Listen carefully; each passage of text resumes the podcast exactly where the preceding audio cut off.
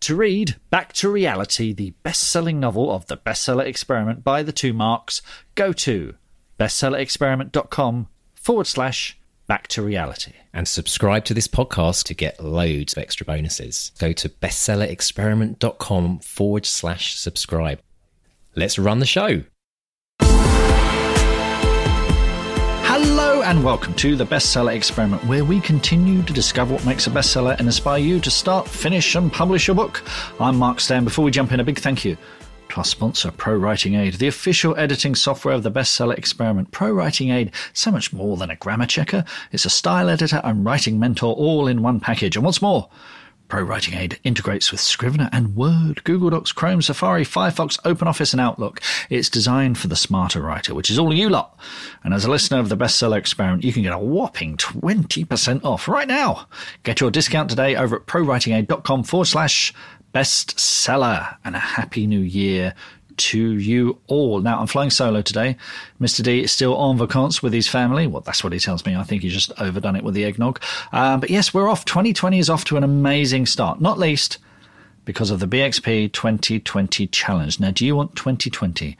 to be your best writing year ever? Do you want to write and finish your book? Do you want to create a lifetime writing habit? Well, you can do it with the most exciting writing challenge ever. And it starts with you writing just 200 words a day. Pop over to bestsellerexperiment.com forward slash BXP 2020 to sign up now. Now, what is it? What is it? What is it? Well, this all came about. As you know, long term listeners will know, Mr. D, you know, he's struggled with his writing. He's a single dad. He's got three kids. He's got a job. He's got, you know, this podcast, all kinds of things. He's been trying to write books. And he found that by targeting himself just 200 words a day, he was smashing his targets. He was suddenly meeting those targets. And he's written more in the last few months than he has since we published uh, Back to Reality. It's just phenomenal. Now, we've tested this on our listeners and they've done incredibly well too. We did all sorts of experimentation. We found that doing that daily challenge, not weekly or monthly, but reporting every day makes all the difference. Now, 200 words, why 200 words? It's about a page in a book. And if you do 200 words a day, you'll get 73,000 words in a year, which is a published book, it's a finished novel. And 200 words is 15, 20 minutes a day. It's the equivalent of two emails, six text messages. But this is the thing that Mr. D discovered. It's the 200 words is the daily minimum. It, he just smashes that every single day. And we've been hearing the most amazing stories from our listeners. Now, when I'm recording this, I'm just a couple of days into the new year. Mr. D sent me an email on January 1st and he says, This is amazing. Over 100,000 words have already been submitted by listeners on day one, which, uh, for the whole year, that's about 100 million words pledged as well, which is just phenomenal. But we're hearing these incredible stories like we've got a dad who gets his nine and six year old kids up uh, to sign up to the challenge to write 200 words a day. We've got a wife looking after a husband who's had a cancer operation and she finds she gets a mental health break with the challenge just to restart her novel, which she had to leave and put aside for, for that time. We've got a listener who thought there was no way he would find time to write on a bank holiday and he managed to sit down and write 800 words. We've got a commuter tried writing on a phone on the train for the the first time and she smashed through her 200 word target in just half her journey. So it's working already. It will change the way you write. So sign up now, bestsellerexperiment.com forward slash BXP 2020, or just look for that hashtag BXP 2020 on Twitter. It's happening, folks. It started. Get involved. Now, on to our very special guest, a great guest to ease you into 2020 and get you inspired. And that is none other than Mr. Scott pack. Scott's name will be familiar to long term listeners. He's cropped up occasionally whenever we've talked about experts in the field, whenever we've talked about great editors. Scott's name has crept up every now and then. He's editor at large at Eye and Lightning Books. He was formerly head buyer at Waterstones, which, you know, is one of the biggest book chains in the UK. And he's been a senior editor at HarperCollins. He also has an editorial role at Unbound and he runs successful Guardian masterclasses for writers. Now, I saw him in action earlier last year and a thing called How to Get Published at Foyles in uh, London, and he was worth the price of admission alone. And what he's done, he's written a book. He's written a book which is essentially his talk in book form. It's paperback. It's called Tips from a publisher, a guide to writing, editing, submitting, and publishing your book. And it's got a quote on the front from an author, Queeve McDonald, who listeners will know is of this parish. We've had him on as a guest. And Queeve says, uh, shut up and listen to everything he has to say. I uh, can't put it better than that. Um, so hang around. We're going to have the interview with Scott. And then at the end, I'll let you know how you can get 30% off Scott's book as a listener. And also, the How to Get Published thing is happening again on 8th of February in Foyles in London. I'll be there. Scott will be there. I'll also let you know how you can get 20% off tickets for that. So let's jump in now. This is me talking to Scott just before Christmas. Scott, welcome to the podcast. How are you today, sir? I'm not bad. Thank you very much. Thank you for having me. Oh, absolute pleasure. I'm very excited because there's, uh, first of all, we'll talk about your new book in a moment, which is exciting, but you're celebrating 20 years in the book world. Congratulations to you. Thank you very much. Uh, I'm sitting here surrounded by party balloons and streamers and lots of, no, not really. Um, yeah, I, I just realized as I was sitting down to chat with you that um, it is it is 20 years since I moved from the music and entertainment world into the book world.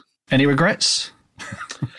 I have a few. No. Um, uh, yeah, I mean, lots of regrets, but they don't they don't matter really.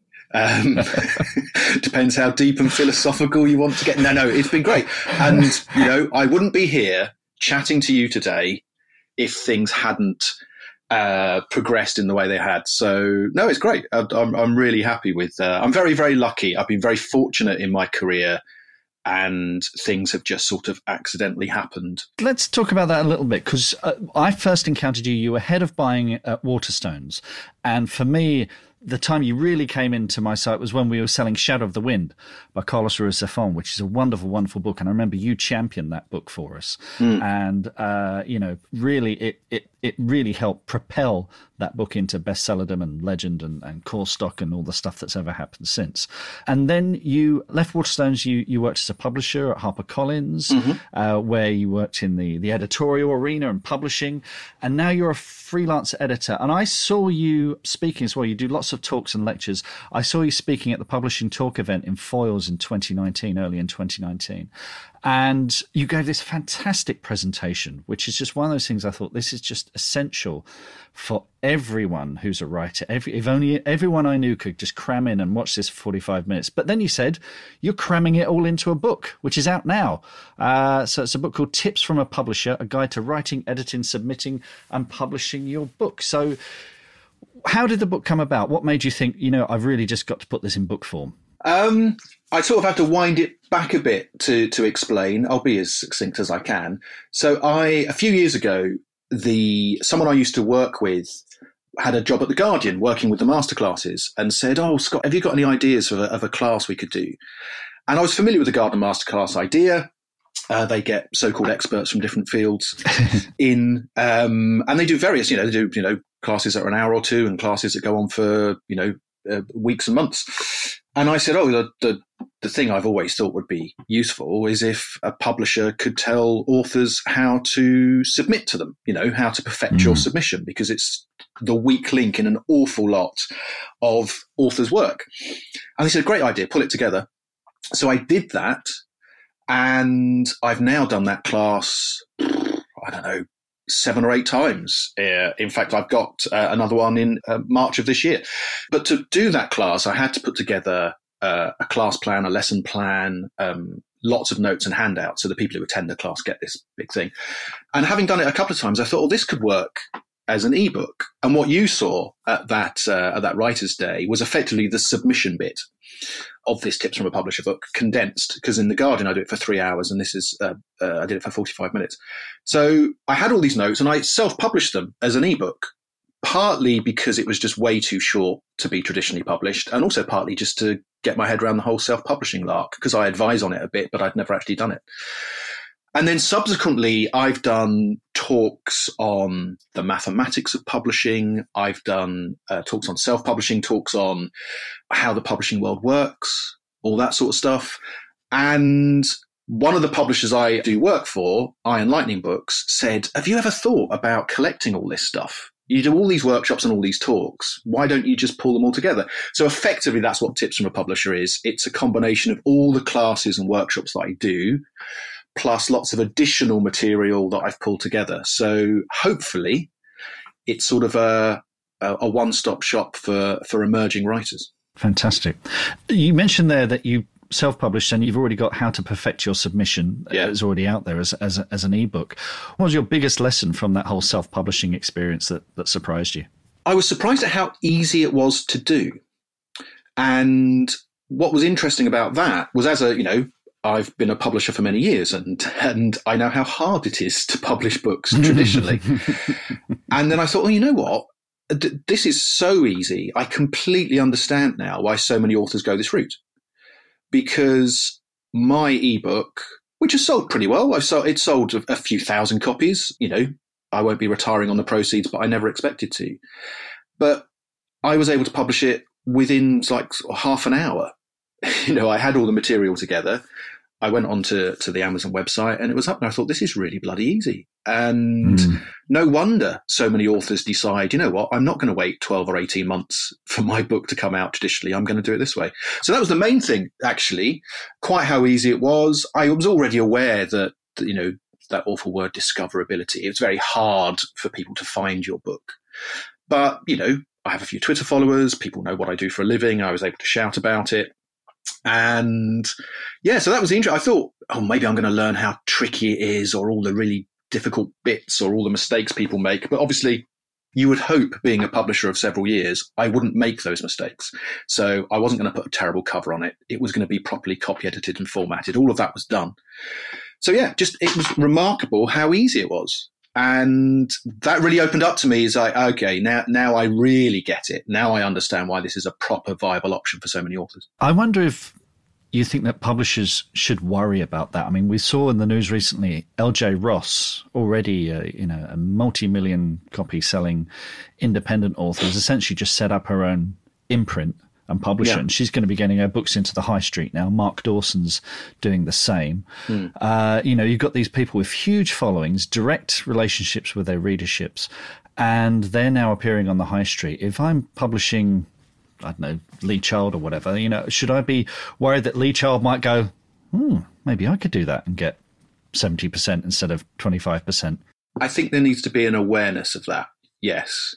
Mm. But um, one of the things I say in my in the introduction to my book is that, um, however, I mean, you know, I've been in the book world for twenty years. It's probably been the most volatile twenty years in the history of the industry.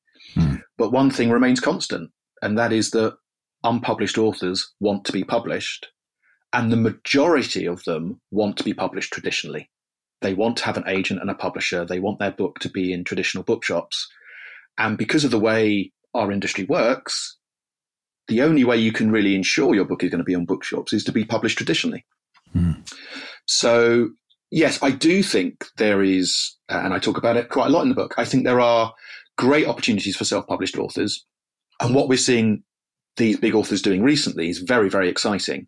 But it's, I think it's only ever going to be a small, a small percentage and partly because one of the advantages of going the traditional route is other people do most of the work for you. Yes, that's that.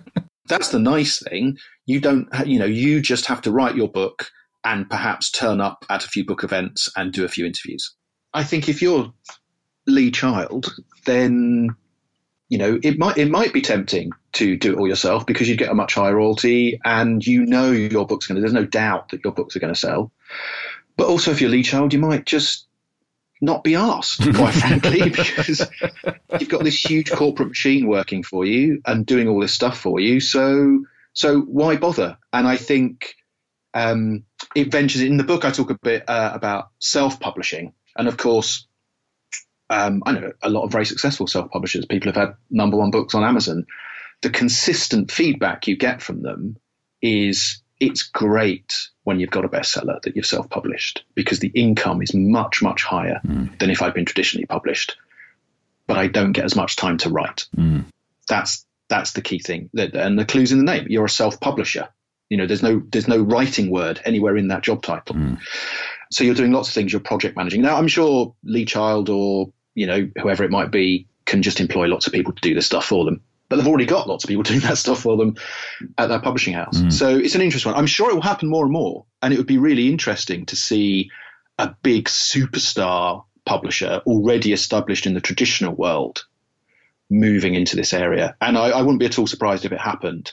But I just think most established authors like the comfort of being looked after. Yeah. Um, partly in an ego way, absolutely. And you and I will both have met authors with massive egos who who like that stuff, but also just in a in a convenient. You know what? I'm just going to concentrate and write the books. Yeah. That's what I'm going to do. Other people can do the rest of the stuff. So your book, Tips from a Publisher, this is aimed mainly at folks who want to be published by a mainstream publisher. Not exclusively, no. I mean, it does cover self-publishing. It looks at all the options basically. So Right. it starts out with an introduction to the publishing world.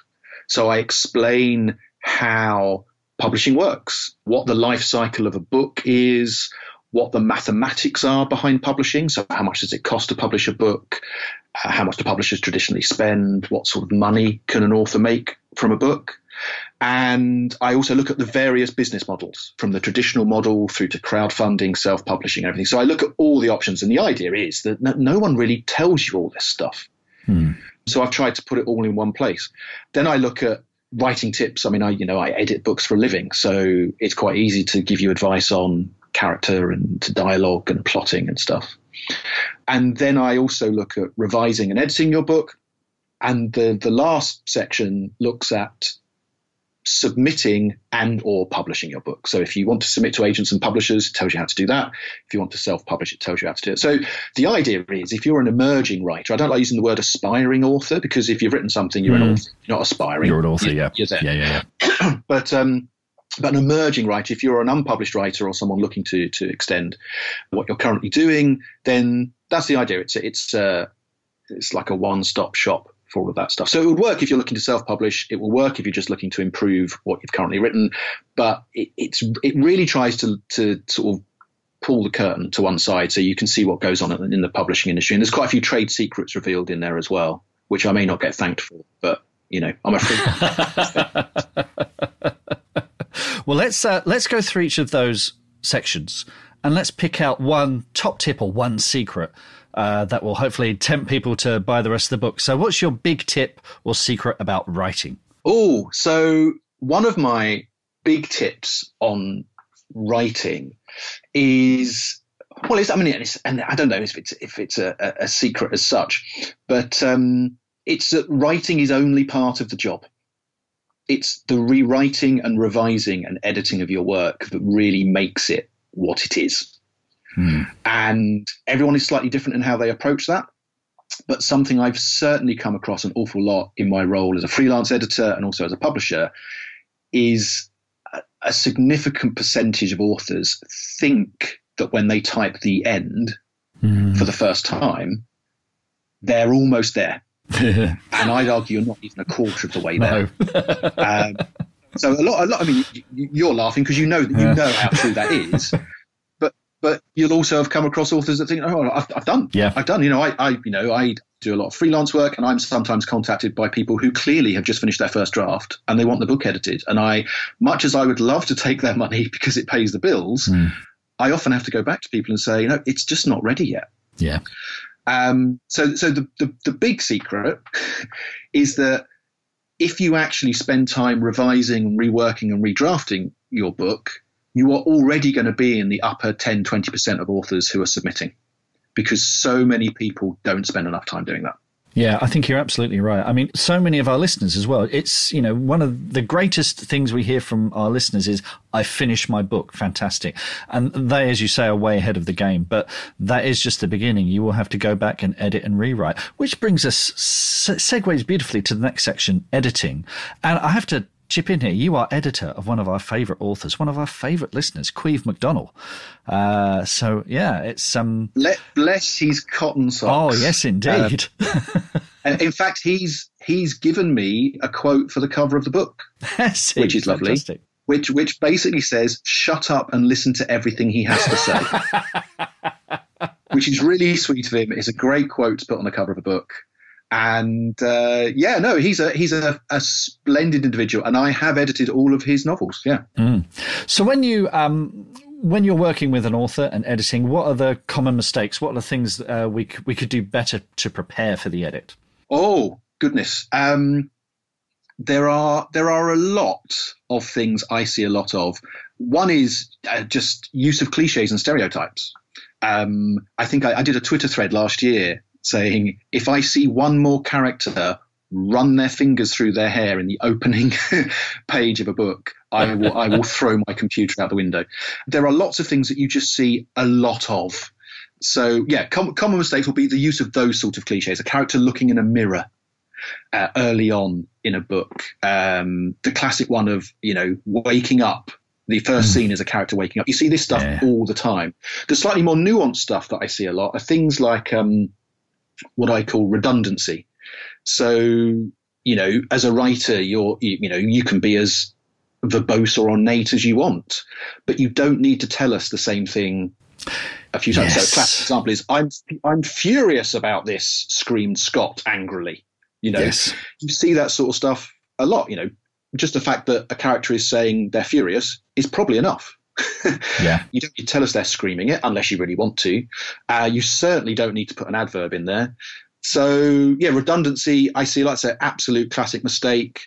And another one that really the use of names and pronouns and how that works. So in dialogue, for example, in fiction, people use each other's names far more than they actually do in real life. Yes. so, uh, isn't that right, Mark? Yes, it is, yes. Scott. How are you today, Mark? Yeah, it, you see it, and even in like really established writers and lots of stuff that's been through the editing process.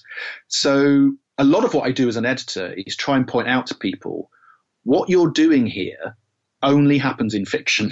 it doesn't happen in real life. Now, sometimes that's fine because we have to remember that fiction isn't real life. You know, in real life, I know, well, here's a good example. I know quite a lot of people called Mark. Mm. uh, you have two marks mm. linked to your podcast. You're not going to put four or five marks in a novel. No because it doesn't make sense. You actually create a slightly fake world where everyone has different names, so that you so that your readers understand what what's going on. And there's an element of fabrication and falsehood about everything in fiction, but at the same time, you want it to be authentic. And one of mm. the hmm. things I try and do is that balance of what you're doing here doesn't happen in real life. Mm. And you probably need to tone it down a bit. So yeah, um, overuse of names and pronouns, and also within the narrative as well you know, you've got one character in a scene, you're describing what that character is doing, and you use that character's name 15 times. you don't need to, once you've established that it's Dave doing the stuff or Barbara, you don't need to keep saying Barbara or Dave over and over again. So it's little things like that. And, and often they are things that grammatically are, act, are actually fine, mm. but they are the difference between what an editor or an agent would see as slightly amateurish writing or a writer trying a bit too hard and the sort of relaxed, slightly more easy style that most established writers have. Yeah. Um, and an awful lot of what I do is just saying to people, don't try so hard. Yeah. you don't have to sound writerly. You don't need all these adjectives and adverbs. You can just rein it back a little bit. So yeah, that's often what I'm doing with my edits is just saying, you know what? If you want to sound a bit more slick and professional, change this. And it's usually not that difficult to do. No, no. I think a lot of that comes from a place where an author's sitting there thinking, are they going to get this? Are they going to get this idea? Let me just reinforce, let me just shore up this idea. And very often, as as an editor coming at it with a completely objective, fresh pair of eyes, you go, yeah, I got it on line three. There's no need to keep hammering it home. And again, I, I see that in my own writing as well. It's like, yeah, I get it now. I get it, you know. Well, I found it myself when, when writing this book, because of course oh. this book is all about making a point. And, you know, occasionally, and, and, I've had a couple of beta readers who've been incredibly helpful and they've spotted stuff going, you realize you've said this five times already, right? And I'm like, oh, yes. Okay. And partly, of course, the other thing to bear in mind is partly it's the structure of writing, because I've written the various sections and chapters of this book at different times and not in chronological order. So you don't necessarily remember what you're what you've written three or four months ago. The other thing, actually, another another little secret which I don't hear mentioned a lot is, you know, let's say you've taken a year to write your book. You are undoubtedly a better writer at the end of that period than you were at the beginning. Yes. Just from practice, just from doing more writing. It's like anything. It's like exercise, like sport, whatever it might be, any hobby. You're better at it. Um, which means you weren't as good when you were writing those early bits. So one bit of advice I always give authors is when you finish, go back and look at the stuff you wrote first. Mm. And you'll look at it and go, rubbish. or, oh my God, I can see how I can fix it. So that, that's a, a, often a great bit of advice. Before you even consider getting anyone else to read it, you should reread your own work with the benefit of being a better writer now. Absolutely. Now you've edited your book, it's time to submit. Uh, you've written a yes. whole book of this yourself. How to perfect your submission. What are the what are the big boo boos? I mean, like I say, you did a forty five minute talk on this, but let's let's pin it down to one big boo boo that everyone makes when submitting. Oh, the the, the number. I mean, there, there are two that I would mention. One is very simple. If you forget anything else we've talked about in this podcast and you just want to um, submit, just read the bloody guidelines. uh, every HTML publisher will have guidelines and follow them. Um, you are not the exception. You are not the person who can ignore these guidelines because your book is special. Because what you'll do is annoy the recipient. That's the over, overriding thing. The, the, the, the, big one I always say to people, and actually they, uh, is, is often the biggest surprise, is do your research. You should spend weeks researching who to send your work to. You shouldn't just open up the Writers and Artists Yearbook or, or do a Google search and then go, ah, I'll send it to this person. Because, you know, there's a lot about a lot about submission is luck and timing. You don't know who's going to receive, you know, what, what the mood of the recipient will be when they receive your submission. But you can do an awful lot of the heavy lifting by just finding out what agents represent, what publishers publish, and research. And in fact, when I do my talk, I mean, when I do the Guardian class, it's three hours. And the first hour of the class is before you even attempt to submit anything. It's all about research. It's all about finding out who does what, and the best way to go about it. So research is, is, is the big thing. You know, discover as much as you can about the people you think you should be sending your book to. Excellent stuff. And then finally, publishing your book. Uh, what, what's your top tip there for publishing? I mean, is it largely, if you've signed up with a publisher, is it largely out of your hands or can you stick your oar in a bit? Oh, that's a really good question. So if, if, if you're being traditionally published and you've got a publisher looking after your work, and I go into that quite a lot of detail because this stuff you don't get to find out until you're published. And I really want authors to know what's going on. So most of it is out of your hands and you will come across as a bit of a pain in the ass if you meddle too much. But what I try and do is just explain, well, here are things where you can, you know, push back or can ask questions. So, but most of it will be looked after by professionals. You're going to have a professional cover designer. You're going to have a professional editor. So if you're being traditionally published, most of it will be looked after. What you need to do is just speak up if something makes you very uncomfortable and mm. just let people know that. Yeah. And usually you will find a publisher being very accommodating if you put it that way. If you say, I hate this cover, I don't want it, then you're going to come across as a bit of a pain. Mm. There are ways of framing these things. And then if you're self publishing, the biggest advice I can give is you, you, you, if you can afford to get a professional on board, then get a professional on board. You need someone who knows about editing to edit your work, and you need someone who knows about cover design to help you with the cover. Those two things are crucial because if you get those wrong, it's bloody obvious. Mm. You know, so many self-published books have terrible covers because they haven't gone to a, a professional designer, and you, that's not necessarily going to cost you a fortune. You know, you can get a really good book design. I mean, the designers that do our book covers at Eye and Lightning Books will probably do a ebook cover for £75, £100, something like that. So, you know, it's not within everyone's budget, but that's not a fortune. And and an editor, of course, would cost more, but you know, I, I just think it's an investment worth making. And I often make the point that if you have a hobby, you know, if you go fishing or you play a sport or you like hiking or whatever, you'll spend money on those yeah. things yeah. and you'll see them as a sound investment and you don't expect to make that money back you know, you buy some really good walking boots, you buy a nice Kagul, whatever it is you're doing. Yeah. And you're doing that because you want to have the best experience possible. And you don't want your feet to get wet and you don't want to get hypothermia, you know, all of that sort of stuff. So if you're publishing a book, uh, and I'm not suggesting it's necessarily a hobby, you may be doing this in the hope that it becomes a career, but invest in the right tools and pay someone to do an edit for you and pay someone to do a good cover because it's it's a it's an investment that's only going to uh, uh, you know that's going to repay. If you don't do that stuff, your book is is likely to to to struggle. I think. Mm, no, I think you're absolutely right. One of the things we've had a couple of our we've had listeners who've become authors and signed deals with traditional publishers, and we've had listeners getting touch online and what have you. And what I've heard a couple of times is, is they've expressed surprise at just how slow traditional publishing is. And we hinted at this earlier, you know. So there's this big flurry, you sign a deal, everyone's excited, and then nothing for months. And they all start yep. to panic and they all start to worry. That's, um, again, it's that thing if you've been in publishing and you take a step back, it is a shocker, isn't it? How long it takes for a book to get published. Yeah, and, and it's something I address in the book because I think it's really important that authors know this. Mm. So when I talk through the life cycle of the book, I talk about how long everything takes. So if you were to sign a book deal tomorrow, it's highly unlikely that your book would appear for 12 to 18 months. Yeah. And one of the reasons for this is actually down to retailers. Mm. So, um, book retailers like to know about books a good six months before they're coming out. Um, they want to know what's coming up, and publishers have to provide a cover, detailed information, and possibly reading copies six to four months in advance. Now, you can only do that if you've done all the background work before that, and that takes several months as well. So, although a book could be published, you know, you know, you or I could sign a book deal with someone tomorrow, and the book could be published in a couple of months.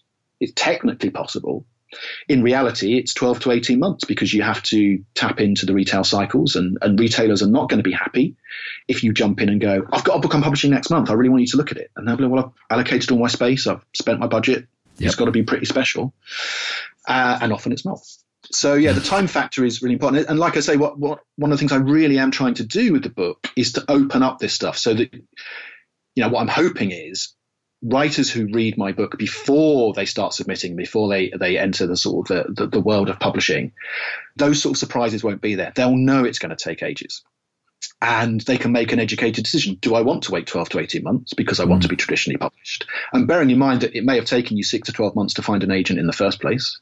Yep. It may take that agent several months to find you a publisher. So, you know, you could finish your final draft. It might be three or four years before your book is actually in Waterstones assuming Waterstones even stock it. Mm. That's the thing. So yeah, the slowness, the sluggishness of it is is painful at times. And, and t- of course, what tends to happen is your book appears and you need to start doing interviews and book events when you're midway through writing your next book. Yes. and people often don't realize, oh God, actually, I've got to stop writing now. Yeah. and I only start talking about a book that I, I mean, I, I've dealt with authors. In fact, I've interviewed authors on, on stage who have clearly forgotten certain, certain aspects of that. Does, does, that happen? Did I really say that? Because it's it's you know two years since they've since they've read it. So yeah, it's it's a it's a great point you make, and and the, uh, I don't want write. There's no reason why writers should be surprised by this stuff because mm. everyone in publishing knows it. So that's why you know I'm revealing these trade secrets. These are the um, another one, another really important one I talk about is publicity, and I use this analogy of a of a conveyor belt. So ideally, if you're traditionally published, you're going to have a publicist doing publicity for your book, which may mm-hmm. involve sending review copies out to newspapers and magazines, trying to set up interviews. Be great if you could get on a breakfast TV sofa, that sort of thing. Depends on the book. But that publicist is working on books all year round, and the books are coming across on a conveyor belt, and they only enter their line of sight, their line of vision, a month or two before publication. That's when they start planning. And then they emerge immediately in front of them on the conveyor belt when the book is published, and then a couple of weeks later they fall off the other end. So your publicist at your at your publishing house is probably only going to work on your book for a couple of months and only for a few weeks after it's published, and then they have to stop because they have to look at the next book coming along the conveyor belt. Yeah. And that's something that a lot of writers really don't know. And that's why a lot of established writers employ their own publicity person or, mm. or a freelancer who looks after that stuff because once your book is six months old, it's very unlikely that anyone at your publishing house will be doing much with it. And that I think comes as, as a surprise. And in this day and age of social media and the way in which we discover things, so there, um, there's a wonderful self-published author I, have done work with called Nicola May. Oh yes. And her book, The Corner Shop in, uh, in Cockleberry Bay, became a number one seller mm. on Amazon and was Massive. selling thousands yeah. of copies a day. One year, almost a year after it was published. And she kept plugging away as a self-published author, great marketing person, great at publicity, and she got readers and got readers, and it built and built and built, and it re- reached a critical mass where there was loads of word of mouth, and the book was selling incredibly well. If she'd been traditionally published, that would never have happened. Yeah. Because the publisher would have stopped publicity two, three, four weeks after after publication. It's right, we're on to the next one. So that's something I think is really important that authors understand. Mm, absolutely. Well, this book, listeners, tips from a publisher essential reading. So essential that just before we start recording, Scott said to me, You know what? I can give your listeners a discount code. So we're going to do that. I can't give you the code now because we haven't fit sorted it out yet, but keep listening to me and Mr. D after this and we'll have it all there. We'll have a link for you to get a substantial chunky discount of this wonderful, wonderful book. Scott, thank you so much for speaking to me today. This is just the tip of the iceberg, really. So, um, it's all in the book. And, uh, folks, if you can get a chance to see Scott live in action, live on tour, take it because he's a fantastic presenter. So, Scott, thank you so much for your time and hope to speak to you again real soon. No problem. Uh, an absolute pleasure. And I think if anyone has bothered to listen to me this far, they deserve a discount on the book. So I'm, I'm very happy, very happy to set that up as a nice exclusive. But no, thank you for asking me. I think your podcast does wonderful things. And it's really great also to see the success stories of that, that it has engendered. So um, just congratulations on all you guys do. Wonderful. Thank you so much. And a huge thank you to Scott for taking the time to talk to me. Now, you're going to want his book. You are definitely going to want his book. It's available in paperback, tips from a publisher. And if you go directly to Eye Books, you can get that 30% discount. Now, Eye Book is E Y E. Okay, not, not Apple iBooks, but eye-books.com. I'll put a link in the show notes. And if you add the book to your cart, and then when prompted, put the code bestseller XP and you'll get that 30% discount. That is bestseller XP over at Eye Books eye-books.com. I'll put a link in the show notes. You can do it there. That's amazing. And also, if you want to see Scott in the flesh and indeed myself and all sorts of other incredible people, we're going to be at an event, the How to Get Published event on February 8th, Saturday, February 8th, 2020. It's an all-day thing from 9 till 5.30 and it's at Foyles, Charing Cross Road. And it covers everything. How to get an agent, how to build your online platform, how to make the leap from writer to published author. I shall be there, but all sorts of other great people. Bec Evans, who wrote How to Have a Happy Hustle, who we've had on the show. Nicola May, number one best-selling self-published author of 10 novels. And again, we've had Nicola on the show too. Scott Pack, you've just heard. Bella Pagan, who's editorial director at Pan Macmillan. Jon Reed, who runs the whole How to Get Published thing and is founder of Publishing Talk. He'll be there. There'll be me talking about the podcast and Debbie Young, who's a self-published author and uh, author advice center manager. So it's got everything. It's, it's a whole day. There'll be lunch there as well. And there's a whole networking drinks thing at the end as well. Absolutely essential. I'll put a link in the show notes so you can get your 20% discount off the tickets there. And that's it. Like I said, nice, easy episode to ease you into the year. Mr. D will be back next week. We'll have highlights from our live show, which we'll be talking about all sorts of stuff, our plans for 2020, our plans and hopes and dreams, and yours as well, listeners. Now, if you've enjoyed this, please subscribe, rate, and review the podcast on Apple Podcasts. Get in touch with us. Drop us a line at bestsellerexperiment.com. You'll see a contact tab there. Uh, find us on social media. Uh, we're on Facebook at Bestseller Experiment and Twitter and Instagram at Bestseller XP. And if you want to support the show, please consider becoming one of our patrons. There's three tiers on Patreon. If you just want to support the podcast, you can be a pensmith for $2 a month. For $5 a month, you're a bestseller to be. You get access to the deep dive episodes. There's about 70 plus of those now. But for $10 a month, you get the whole thing. You're a chart topper. For that, you get the deep dives access to our exclusive Facebook group. Uh, you get the episodes early, you get all sorts of extra stuff, and you can also submit to our one page punch ups and attend the live shows as well. So do check it out. Go to bestsellerexperiment.com forward slash support. Thanks for listening, folks. And like I said, a happy new year to you all. And this is it. 2020 is the year it's going to happen. And it's because of that 2020 challenge. Bestsellerexperiment.com forward slash BXP 2020. Until next time, happy writing.